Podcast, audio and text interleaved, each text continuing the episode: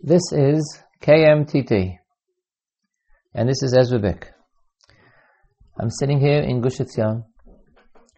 The KMTT is a project which has arisen out of Yeshivat Har Etzion in Gush Etzion.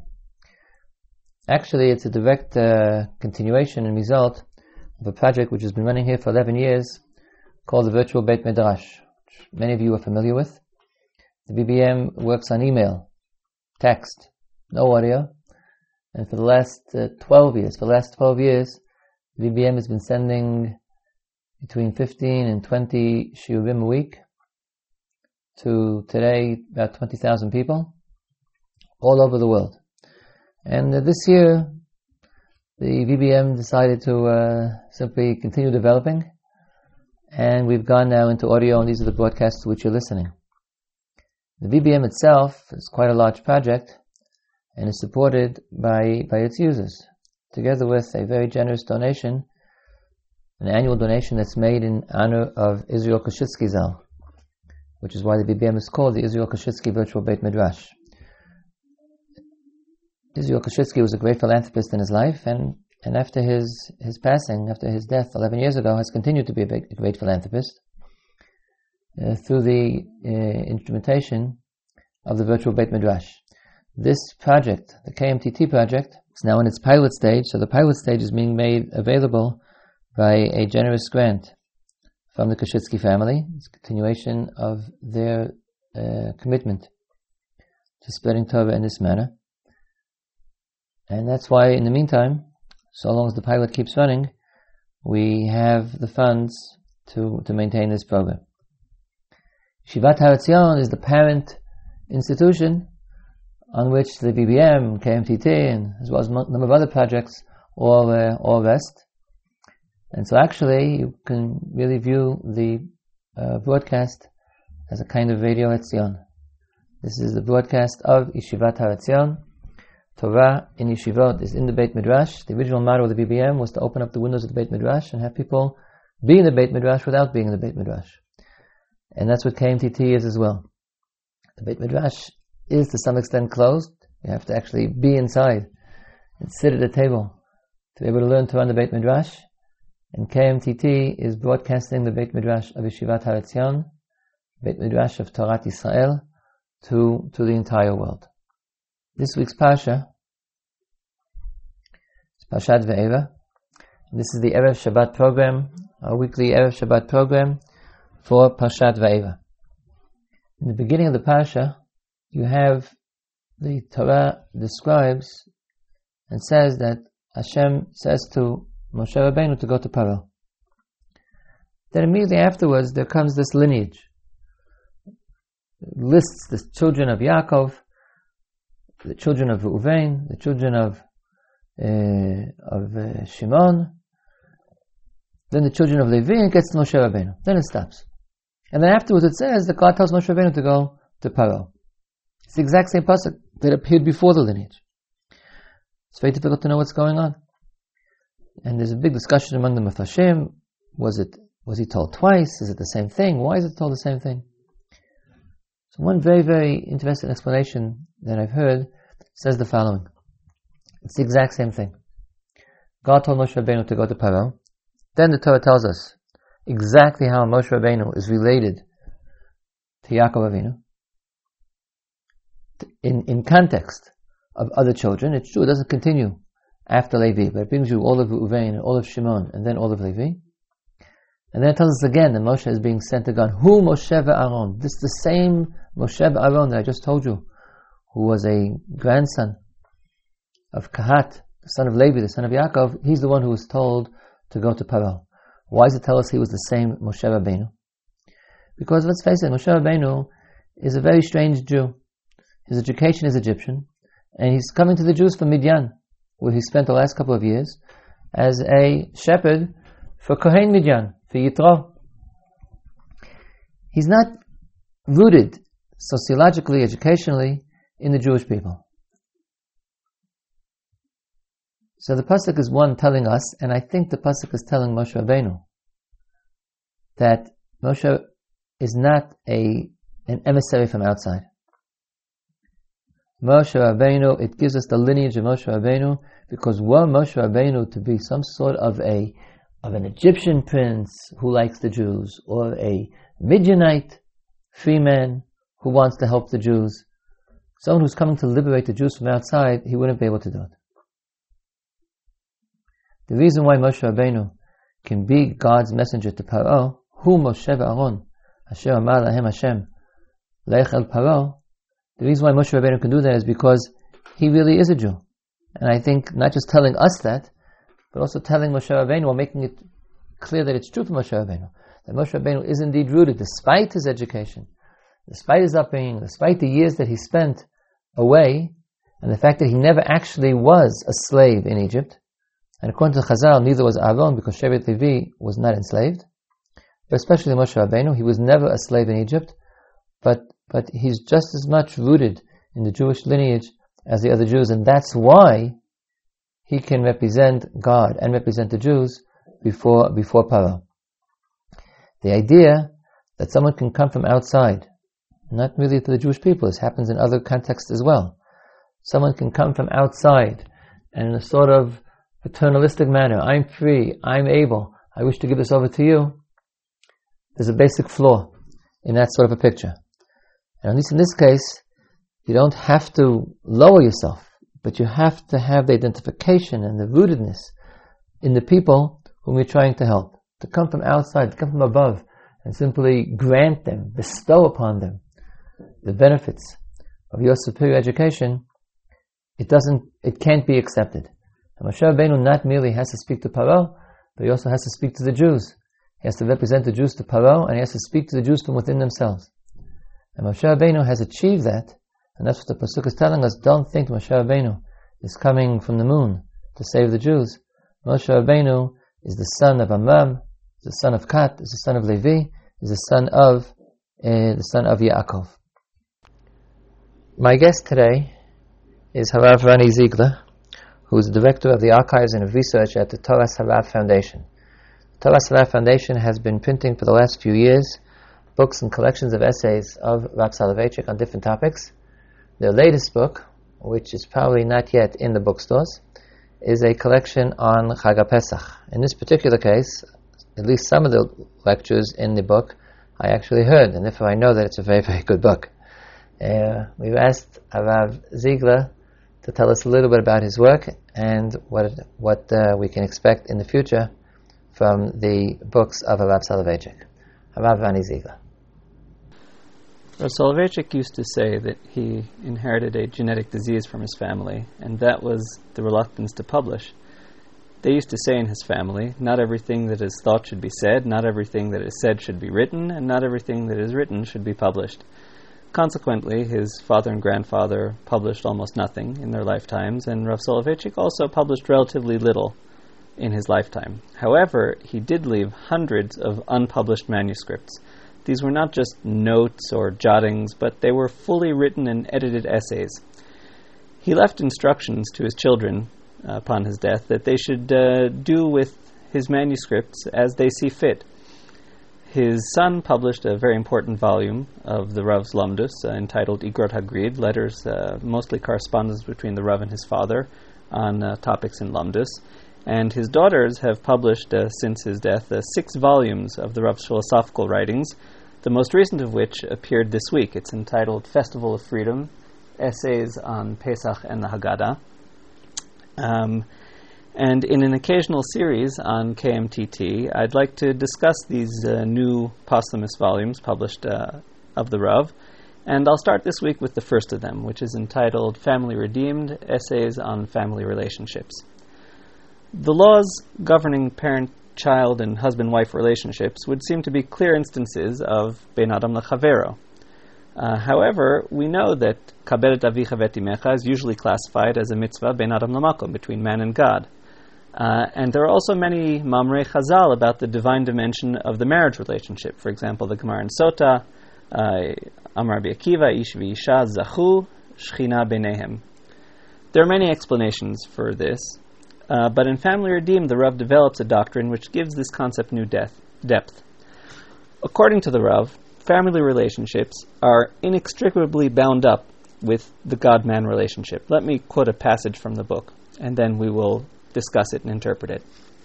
The Rav writes The relationship of God to us and our relationship to Him lend themselves to description and interpretation in finite human categories. The Jew has learned to confess his faith in and his impassioned love of God by telling the story of people whom he loves and with whom he seeks to identify himself. Judaic faith and theology are linked with finite experiences and meaningful human relations. And now here's the key sentence. By developing proper human relation structures, the Jew learns how to love, revere, and serve God. Now, which human relations are, is he talking about? In the continuation of this passage, he specifies two relationships a person's relationship with his or her parents, and person's relationship with his or her spouse. And in order to uh, understand this, uh, let's define a couple of terms in the Rav's philosophy. Much of Rav Soloveitchik's thought constitutes a philosophy of man. In other words, what is the nature of man? By the way, when he says man, he means human beings. Uh, and how does halacha help man confront God, confront the world, and confront himself? The foundation of his concept of man is the claim that man is incomplete. And this incompleteness results from from two situations that are built into the very essence of his being. First, that man is finite in relation to God's infinity. And second, each person is either male or female, and each one is incomplete without the other. Uh, now, the awareness of one's incompleteness is what the Rav calls loneliness, and hence the lonely man of faith and other works now, dealing with this condition of loneliness and even overcoming it is what he calls redemption. For him, redemption is not just when the Mashiach comes and the whole world is redeemed, but redemption is something that can happen to the individual. Uh, the building of connections to others, one's parents, one's spouse, one's community, Klal Yisrael, all of these help one overcome loneliness partially, and they point the way towards the ultimate, the ultimate overcoming of incompleteness via one's connection to God. Now, uh, the Rav says that the uh, parent child community and the husband wife community are both a reflection of and a prologue to the exalted community of man and God. And I'd like to focus on these two definitions a reflection and a prologue. In what way do these family relationships uh, reflect and constitute a prologue to the man God relationship? They reflect the man God relationship. Family relations can reflect this, the man God relationship, if they exhibit qualities that transcend normal human relations, or qualities that would seem to be unique to a transcendental relationship, to the man God relationship.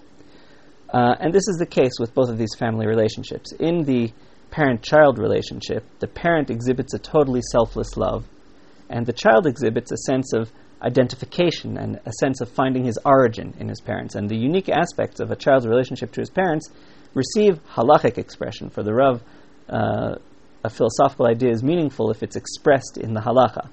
And uh, certainly the child has many unique halachic uh, obligations towards the parents. For example, there, there are unique mourning observances for one's parents 12 months of mourning as opposed to the usual one month. Uh, the kriya that one does on a parent is different. It's, it's kriya on the heart uh, as opposed to any other relative. Uh, there are severe punishments for striking a parent, for cursing a parent, and most of all, the obligations of kibud umora. In other words, kaberet avicha vetimecha and ishi vaviv tiro. These kibud umora, these terms are usually translated as honor and fear. But the Rav interprets them differently. He, terp- he, he defines them more along the lines of, of l- not honor and fear, but rather love and awe. And of course, love and awe are feelings that one is supposed to experience in relation to God. Uh, he says regarding kibud, uh, the norm of kibud is interpreted in categories of love. It's not just honor, um, and it manifests an experience of ontic unity, of a thou union. In other words, that there is union in terms of one being, one's being between the parent and child, as there is between man and God. Uh, his what he says with with regard to mora, uh, Ishimo is even more striking. He says what the Torah meant with its command, with its command of mora is an inner relationship of admiration, profound veneration, and awe. One must revere his parents. They should arouse in his soul a craving, a longing, a deep, fearful love, a tremor, and a great joy. These characteristics do not belong to the sphere of human mundane experiences. They stem from our transcendental awareness and are exclusively within the realm of the man God confrontation. Similarly, the Rav writes elsewhere in the book that the husband wife relationship also reflects the God man relationship. It possesses two unique characteristics that are not characteristic of any other human relationships. And these are um, what he defines as total commitment and unchangeability. He says these are two unique traits of the God man covenant, and they are indicative of the matrimonial community as well. What does he mean by total commitment? It means that, that the relationship between husband and wife is not just a contractual agreement regulating one's rights. Rather, it is total. It encompasses every aspect of one's personality, the deepest recesses of one's being, a sense of absolute belonging and togetherness. And what does he mean by unchangeability? Uh, I mean, Judaism does allow divorce, so what is unchangeability? He says that generally, uh, human love, eros, male female love, uh, is something capricious, whimsical. It's looking for, for change. Uh, however, just as in the man God relationship, the husband wife relationship teaches man to find love in identity and in continuity to summarize what I've said so far about the reflection aspect, man's relationship to God is based upon two things his origin in God and his covenant with God. The origin aspect is reflected in one's relationship with his parents, which gives rise to unique halachic duties, and the covenant aspect is reflected in one's relationship with his or her spouse, which transcends other human contractual relationships. Now, given the unique characteristics shared by human family relationships and the God man relationship, it becomes clear how these family relationships serve not just as a reflection of the God man relationship, but also as a prologue to them. As Rav Soloveitchik said in the passage that I quoted, by developing proper human relation structures, the Jew learns how to love, revere, and serve God. In other words, one builds a relationship to God via his relationships with people. And this is true, I think, in two senses. First, by exercising certain emotions with regard to other people, one learns how to exercise these emotions with regard to God. For example, uh, morah for one's parents points to reverence for God. The fidelity and devotion of husband and wife trains one to practice these virtues with regard to God. That which brings one to feel connected to his parents love, reverence, gratitude, recognition of dependence. All of these should awaken the same feelings with regard to one's ultimate source, namely God, who creates and sustains mankind. The sanctity involved in the relationship of husband and wife can help one develop the property of kedusha, which is necessary for the God-man relationship. A couple's mutual commitment to each other and to their commonly held values can intensify and can pave the way for commitment to God. In fact, the very sense of loneliness and incompleteness that leads one to search for completeness through marriage, and the ability that one develops in marriage to open and share one's existence these are all very important components in developing and establishing a relationship with God. Thus, the first sense in which family relationships are a prologue to the God man relationship is that we learn to practice certain emotions with regard to people, and then we can employ these relationships with reference to God. The second sense in which one builds a relationship to God via one's relationship with people is that these human relationships, these family relationships themselves, become bound up with man's relationship to God. This is especially apparent within the threefold community of father, mother, and child, wherein the parents can imitate God most closely and become his partners.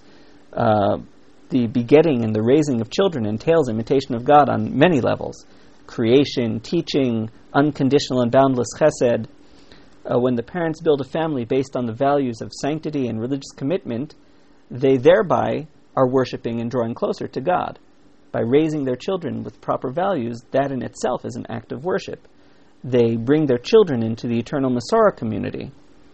They make them part of the chain of tradition. Thereby, they grant them not just chaye sha'ah, not just temporal life, but chaye olam, eternal life as well.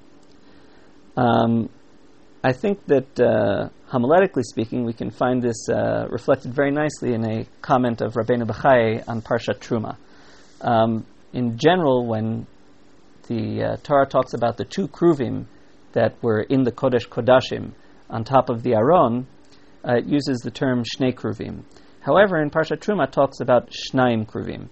Now, in general, whenever we see the term shnei, like uh, shnei or shnei bnei yonah, uh, we infer from this halachically that the two have to be identical. Um, however, uh, when it says shnaim kruvim, Rabbeinu Bechai wants to say that this says that they should be identical, but not exactly identical. They should be similar, but except for one thing. The Ha'amek Davar makes a similar diuk uh, from Shnaim Kruvim. He suggests, if so, the two Kruvim were not the same. There was some difference between them. Because it says Shnaim Kruvim, they weren't identical.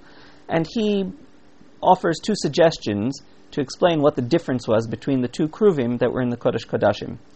Uh, his first suggestion is based on a famous Gemara in Yoma, Dafnun Dalid, uh, that the two Kruvim were male and female, and that uh, on Yom Kippur they would uh, unfold the parochet, and everyone would see the two Kruvim embracing each other. And uh, they would proclaim, Ru'uchi batchem lifnei makom kechibat zachar. So one is that the two Kruvim were male-female. His other suggestions, based on a Gemara in Chagiga, where uh, the pasuk in Yechezkel talks about the the creatures that had four faces. It says one was Pnei Adam and one was Pnei Kruv, and uh, there are several interpretations offered as to what is a Kruv. The Gemara says Kruv means, uh, based on an Aramaic word, it is a child. So it said, oh, but we already said Pnei Adam. There's a human face. So it, it uh, the Gemara answers no. One was an adult and one was a child. In other words, the four faces were a, a an eagle uh, and uh, uh a lion, I think, and uh, an Adam and a Kruv, an adult and a child. And I think that we can say that uh, both of Rabbeinu Bechai's suggestions are true. Homiletically speaking, we can say this the centrality of the husband wife relationship and of the parent child relationship is symbolized by their presence in the Kodesh Kodashim, in the Holy of Holies. Um, and in fact, the Shekhinah, the divine presence, speaks from between them. In other words, in the Kodesh Kodashim, we see the very significance of the husband wife and parent child relationship because when these are locked in an embrace, then God speaks from between them. Shabbat Shalom. We've been listening to Harav Rani Ziegler. By the way, uh, Rabbi Ziegler is also the editor in chief of the Virtual Beit Midrash. In this week's Parsha, it says that Moshe Rabbeinu comes and he speaks to the Jews, and the Jews don't believe him. They didn't hear, means they didn't listen, they didn't, they didn't accept what Moshe Rabbeinu had said because of kotzer ruach, shortness of spirit, ve'avodah kasha, and, and the hard work. Then Moshe Rabbeinu goes to God and says, Hein b'nei Yisrael. The Jews didn't listen to me. Ve'ech yishma'eni paros. How will Paro listen to me? Chazal comment, this is one of the cases, the explicit cases in the Torah of a kal v'chomer. Kal v'chomer means if something is true of a case that's kal, that's on a light standard, on a light status, then surely it'll be true for that which is of a heavier status. So here, if Bnei Israel didn't believe me, so Paro, who's a more difficult case, he surely won't believe me. All the Mepharshim ask, but the pasuk says that there's a specific reason why the Jews didn't believe him. Mekotzer ruach umeavodah kasha. Paro doesn't suffer from kotzer ruach v'avodah kasha. He doesn't work hard. He's not a slave. So it, it, could be between you and me that Paro for sure is a more difficult case than the Jews. But that's not what the pasuk says. The pasuk says the Jews didn't believe Moshe because they were out of breath and because they were working so hard. Their spirits were broken. Maybe Paro will believe him. Where's the kal v'chomer here? So Rav Elia Lopian answered in the following manner. He said, what does it mean, kotzer ruach? In the previous parsha, last week's parsha in Parshat Shmot, Moshe Rabbeinu comes to the Jews, performs a few signs, and it says on the spot, Vaya Ameina Am. The people believed. Chazal comment, it's an amazing thing. He spoke to them for a few minutes. Vaya Ameina Am. All of them. Moshe Rabbeinu was so worried they're not going to believe me. Behein lo yaminuli, he said to God. But it's not true. They believed him on the spot. And Vayiktu Vayishtachavu, they bowed down, they thanked God for sending them Moshe Rabbeinu. So how is it that a few psukim later, Moshe Rabbeinu comes, tells them that he spoke to Paro, he has a message, Lo Shemu Moshe, Mikotza Ruach Kasha. So Veli Lopian said as follows, Kotza Ruach doesn't mean they were out of breath because they were working so hard. It means shortness of spirit. The fact that the Jews heard a speech Moshe Rabbeinu and believed him, because they're, they're really good people. They, they want to believe. But then they go home. The situation doesn't change. They're still slaves. They still get up in the morning, they have to work hard. Paro is still this awesome, fearful, terrifying character. This shortness of spirit, the amount of belief they have is good for a day or two. It doesn't last, it doesn't meet, match up with reality. The belief is in their heads, but actual reality stays the same, and a belief in your head isn't strong enough, Rav says. That which you believe in your minds isn't strong enough to really change the world if the world doesn't change. Similarly, Uh, it's also a Drashav Chazal, also in last week's Parsha, Moshe Rabbeinu speaks to the Zkenim, and it says that Moshe Rabbeinu and the Zkenim go to Paro. When they get there, it says Moshe and Aaron go to Paro. So Chazal said, what happened to the Zkenim? It says they all left to go to Paro. And then it says Moshe Rabbeinu come to, and, and Aaron come, come to Paro. What happened to the Zkenim? What happened to the elders? So Chazal say, well, as they were walking, so two disappeared over here. They made a little turn. Another one fell apart. They went over a hill. Two more didn't make it. They passed an open doorway. Three more jumped into the thing. By the time they got to Paro's house, only Moshe and Aaron left. So what does that mean? That they didn't believe? But they did believe. They, they, they went out with, with Moshe. So it's the same thing. The closer they got to Paro, the more the reality of the fearful power, the awesome strength and tyranny of Paro, the more that reality became apparent. So the, the thoughts, the beliefs in their heads, true beliefs, genuine beliefs, but they, they pale by comparison. They don't have the same amount of reality to stand up to this terrifying situation. So therefore, Abelia says, that's the Kal V'chomer. If Bnei Yisrael, when they believed, on the basis of a tradition passed down to them by their fathers, and they know who God is, who's promising, because that also was in the tradition of Abraham, Yitzhak, Yaakov. And they believe, but a belief in their heads cannot sustain them for more than a few minutes. So Paro, even when Moshe will do miracles and, and, and, and all kinds of signs for Paro, but he doesn't have the same backbone. So he'll believe also, but how long will it last when the situation doesn't change? And that's exactly what happens in this week's Parsha, next week's Parsha. A number of times, Paro says, You're right, I, I, I, believe in what you're saying, I see that it's true. Aniv Amir Hashem, Hashem Tzaddik, Aniv Amir Hashem, God is righteous, and I and my people are evil.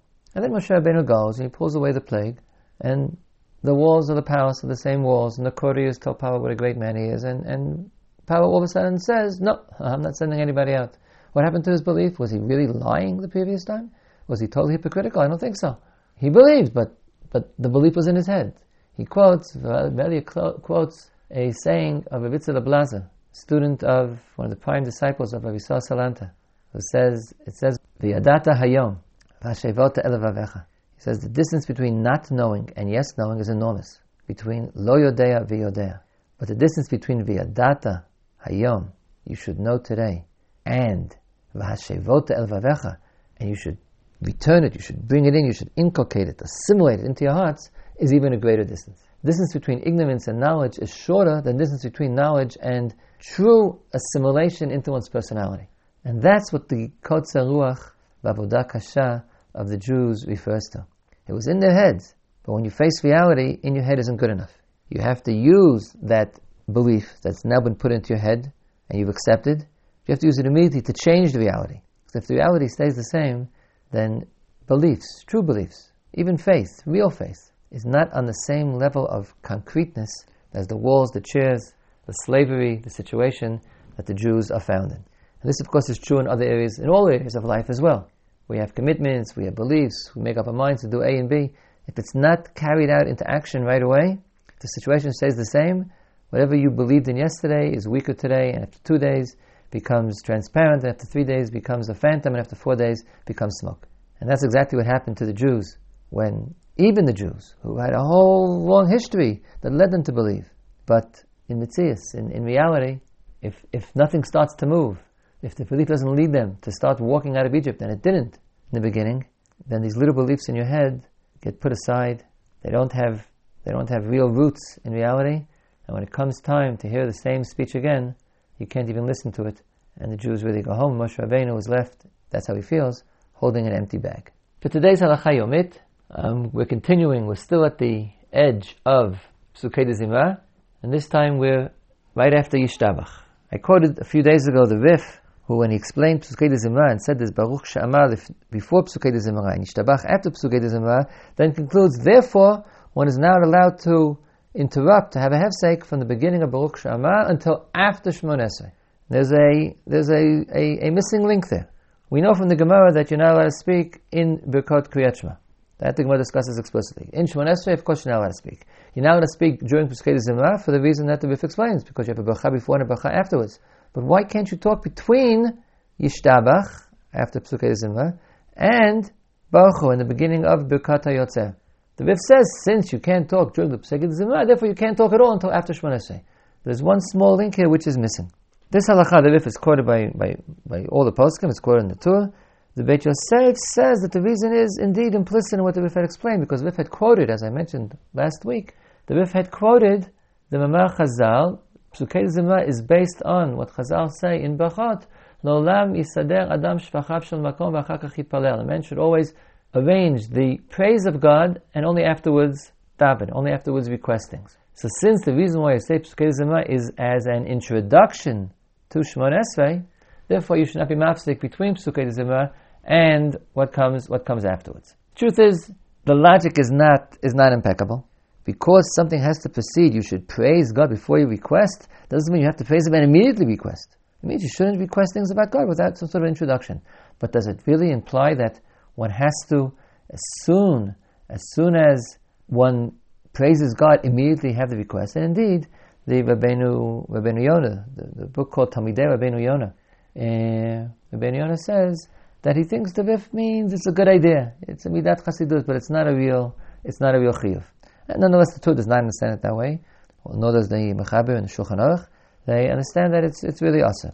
However, uh, certain sources in the Rishonim, and then it's quoted by most poskim halacha, say that it's still on a lesser level than the other uh, hefseks that we're familiar with. There really is no one unit that consists of Psukei, Zimra, Yotzer, and Shemon Esrei. It's not like Shemon Esrei, which is one thing, or even Psukei Zimra, which is one thing. So therefore, they say that if one has a one of two things, either tzorchei mitzvah, something that's involving the service of God. For instance, sometimes you daven early and you can't put on a talit yet, or you don't have a talit. Your talit and tefillin come in the middle of Psukei Zimra. So the Pasuk say you should wait till after Yishtabach, put it on, then with a bracha. The bracha is technically a hefsek, it has nothing to do with what we're doing now, but it's tzorchei mitzvah, so it's okay. Or tzorchei rabbim, something that has to do with serving the community. So because it's a lesser degree of integration, so we allow a certain kind of a hefsek. Uh, some poskim don't agree with that either. It's not mentioned, for instance, in the Tur. But no one says explicitly among the Rishonim they're against this idea. It's found in the Sefer Eshkol, and therefore most poskim say, Allah you should not be mafsek in Psukei Zimra, you should be mafsek in Yotzer, you sure you shouldn't be mafsek in Shemon Esrei. Between Yishtabach and and Baruch you shouldn't be mafsek unless it's for a very important reason. A very important reason means not for yourself, but something that's either in the service of God or the service of the Jewish community, service of the Kehillah, service of davening, service of the people who you're, who you're davening with.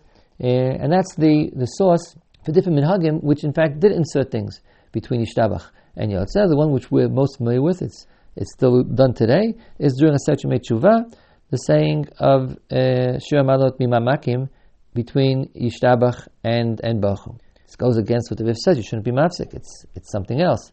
Okay, it's tzarchei mitzvah. It has an important role. It's not uh, it's not a private hefsek, and therefore, uh, according to most of these poskim, it's permissible, and that's really the minhag.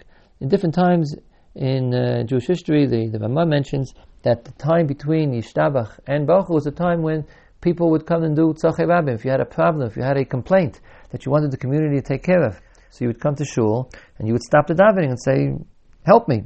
When did they used to do that? Between Yishtabach and and Baruch It's called Tzarchei Tzibur. So you're allowed to do that. They sometimes have appeals, anything that which you had to galvanize the community, you had to appeal to the community. So this was the time to do. You had their attention already because they started davening. It's very clever, and the hefsek is not as is not as bad, is not as serious. And that's all for today. I want to wish you a very good Shabbos, Shabbat Shalom.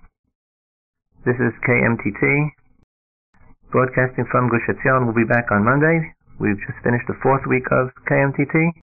Next Monday, we will be back for more Shidurim, for more broadcasts on KMTT, the Torah podcast. Ki Mitzion Tetzei Torah, Udvar Hashem Yerushalayim.